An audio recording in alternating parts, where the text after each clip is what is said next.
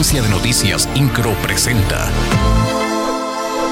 Resumen informativo. Con el objetivo de preservar la tranquilidad y la paz de las y los queretanos, el gobernador del estado, Mauricio Curi González, encabezó el inicio del ciclo de capacitación a la policía queretana, impartido por la Policía Nacional de Colombia, a través de la Oficina Internacional de Asuntos Antinarcóticos y Procuración de Justicia. Curi González indicó que a través de dicha capacitación se implementan la primera y tercera líneas estratégicas del Programa Estatal de Seguridad 2021-2022 2027.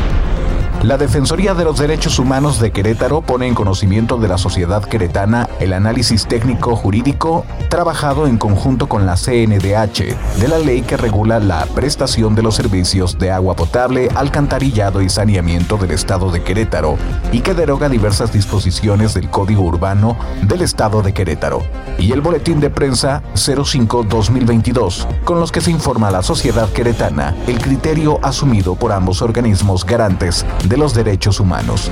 Hasta el momento, ninguna de las cuatro instancias facultadas para la presentación de un proceso judicial de garantías constitucionales en contra de esta ley ha solicitado iniciar procedimiento alguno ante la Suprema Corte de Justicia de la Nación con el objetivo de fomentar y reactivar la práctica deportiva en todos los grupos sociales. La Secretaría de Educación llevó a cabo la conferencia denominada Mi Filosofía de Vida, en la cual los atletas queretanos Paloma García y Daniel Corral compartieron sus experiencias y sacrificios como deportistas.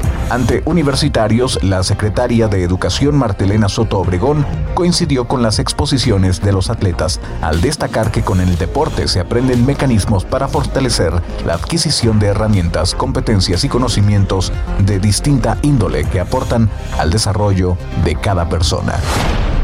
La secretaria de Turismo del Gobierno del Estado, Mariela Morano Campo, encabezó el anuncio de las fiestas de la Vendimia 2022. Anunció que este año se llevarán a cabo 25 eventos de vendimias en diferentes casas vitivinícolas durante esta temporada. Incro, Agencia de Noticias.